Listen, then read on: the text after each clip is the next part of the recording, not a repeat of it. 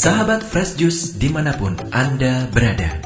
Sesaat lagi kita akan mendengarkan Fresh Juice Minggu 30 Mei 2021 Bersama Pastor Pionius Hendy OFM Cup dari Sydney, Australia. Selamat mendengarkan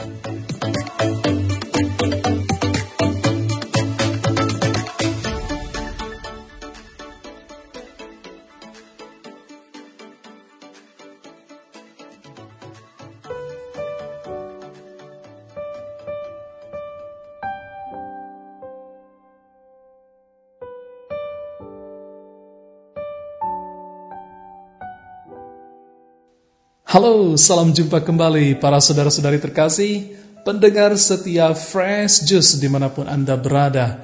Apa kabarnya hari ini? Semoga Anda semuanya senantiasa dalam keadaan sehat walafiat dan terberkati. Pada hari raya Tritunggal Maha Kudus ini, kita hendak merenungkan sabda Tuhan yang diambil dari Injil Matius bab 28 ayat 16 sampai dengan 20. Yuk kita simak bersama. Sesudah Yesus bangkit dari antara orang mati, kesebelas murid berangkat ke Galilea, ke bukit yang telah ditunjukkan Yesus kepada mereka. Ketika melihat dia, mereka menyembahnya, tetapi beberapa orang ragu-ragu. Yesus mendekati mereka dan berkata, Kepadaku telah diberikan segala kuasa di surga dan di bumi. Karena itu pergilah, Jadikanlah semua bangsa muridku, dan baptislah mereka dalam nama Bapa dan Anak dan Roh Kudus. Dan ajarlah mereka melakukan segala sesuatu yang telah kuperintahkan kepadamu. Dan ketahuilah, aku menyertai kamu senantiasa sampai kepada akhir zaman.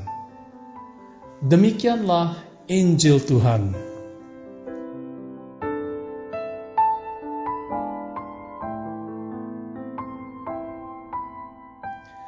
Para sahabat Daily Fresh Juice yang terkasih, jika ada orang yang pernah berkata kepada Anda, Yesus itu bukan Allah, maka perikop Injil hari ini sangat cocok untuk menjawabnya. Sebab perikop Injil Matius yang baru saja kita dengarkan tadi merupakan amanat agung dari Tuhan Yesus kepada para muridnya di bagian penutup Injilnya ini, Matius memberikan kesimpulan akhir dan tegas mengenai siapa sebenarnya diri Yesus. Saya ingin mengajak Anda untuk mengupas dan menghubungkannya dengan beberapa bagian dari kitab suci, tentu tanpa lepas dari konteksnya. Yang pertama, dalam bagian akhir Injilnya ini, Matius menegaskan kembali peristiwa kebangkitan Yesus. Dia dengan lugas memberikan kesaksian bahwa Yesus memang sungguh bangkit dari antara orang mati. Yesus bukan hanya bisa membangkitkan orang yang sudah meninggal, misalnya pemuda di Nain sebagaimana tercatat dalam Injil Lukas atau membangkitkan Lazarus sebagaimana tercatat di dalam Injil Yohanes tetapi dia juga adalah putra Allah yang hidup. Dia bukan hanya bisa menghidupkan, tapi dia sendiri adalah sumber kehidupan itu. Yang kedua, dikatakan bahwa para murid menyembah Yesus. Kata menyembah dalam bahasa Yunani-nya proskuneo, dalam bahasa Inggrisnya berarti to worship, to prostrate to do reverence to. Nah, kata ini proskuneo digunakan kepada seorang pribadi yang luar biasa seperti Allah atau raja. Nah, ketika para murid menyembah, ini berarti mereka memang bersujud sembah, menunjukkan hormat yang luar biasa. Yesus tidak memintanya, tetapi para murid itu sendiri yang melakukan ini. Yang ketiga, Yesus berkata, "Kepadaku telah diberikan segala kuasa di surga dan di bumi." Wow, Lihat di sini.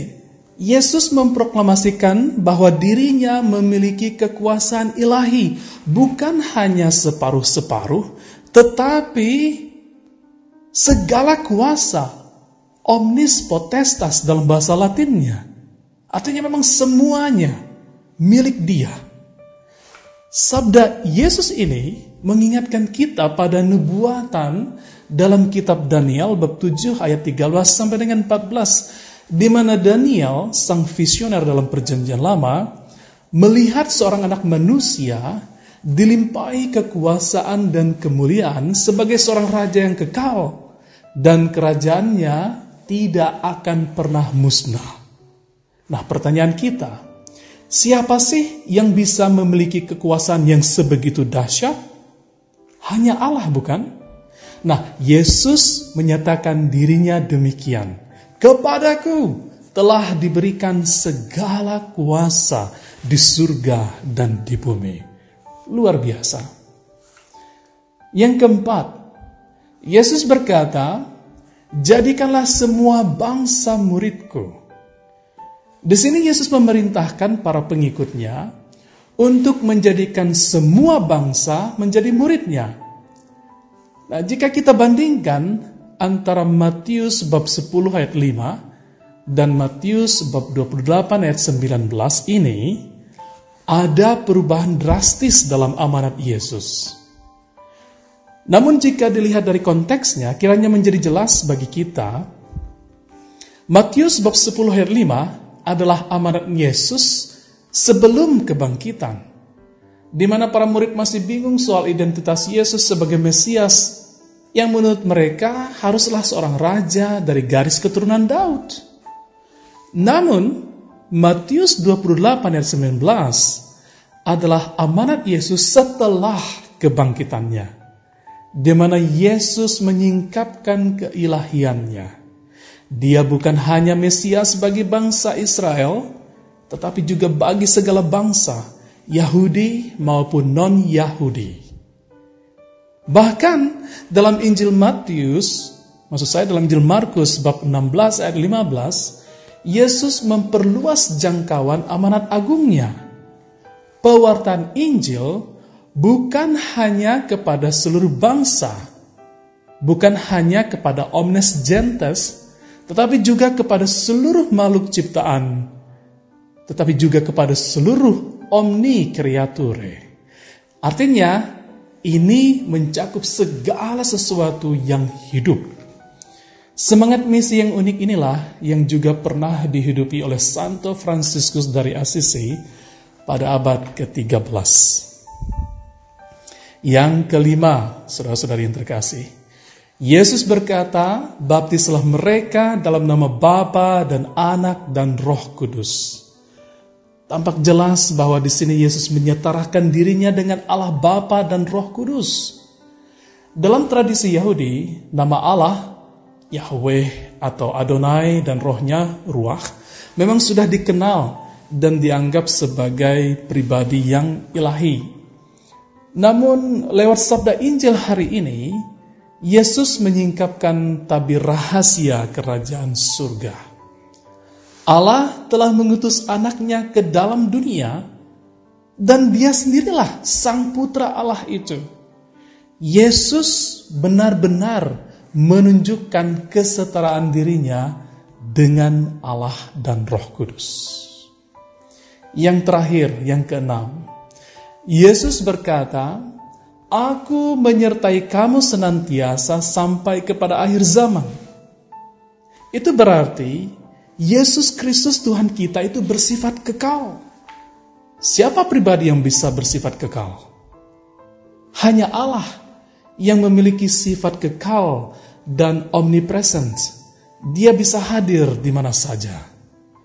Dalam kitab Nabi Yesaya bab 7 ayat 14, kata Immanuel menyiratkan penyertaan Tuhan atas umatnya dalam bahasa Ibrani El berarti Allah dan Imanu berarti beserta atau bersama kita. Jadi Immanuel artinya Allah bersama kita. Kata ini juga muncul dalam permulaan Injil Matius bab 1 ayat 23 yang berisi nubuatan tentang kelahiran Mesias dan penggenapan kitab suci.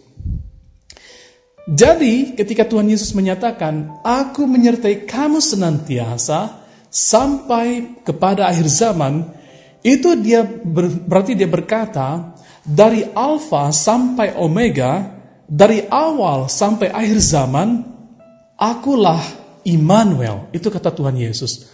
Yakni Allah yang menyertai umatnya. Dengan demikian, Yesus sama sekali tidak pernah mengatakan selamat tinggal atau selamat jalan kepada para muridnya. Sebab dia memang Allah yang hidup untuk selama-lamanya. Nah, para saudara-saudari terkasih, kiranya sudah jelas ya posisi Tuhan Yesus dalam kepribadian Tritunggal. Saya tidak ingin masuk lebih detail pada pribadi Bapa dan Roh Kudus. Tapi yang jelas adalah bahwa amanat agung dari Tuhan Yesus ini ditujukan kepada saya dan Anda agar kita sebarkan kepada banyak orang agar mereka juga semakin mengenal Tuhan kita Yesus Kristus. Semoga dengan demikian semakin banyak jiwa-jiwa dimenangkan bagi kemuliaan nama Tuhan. Tuhan memberkati. Amin. Sahabat Fresh Juice, kita baru saja mendengarkan Fresh Juice Minggu 30 Mei 2021. Terima kasih kepada Pastor Pionius Hendy untuk renungannya pada hari ini. Sampai berjumpa kembali dalam Fresh Juice edisi selanjutnya. Jaga kesehatan dan salam Fresh Juice.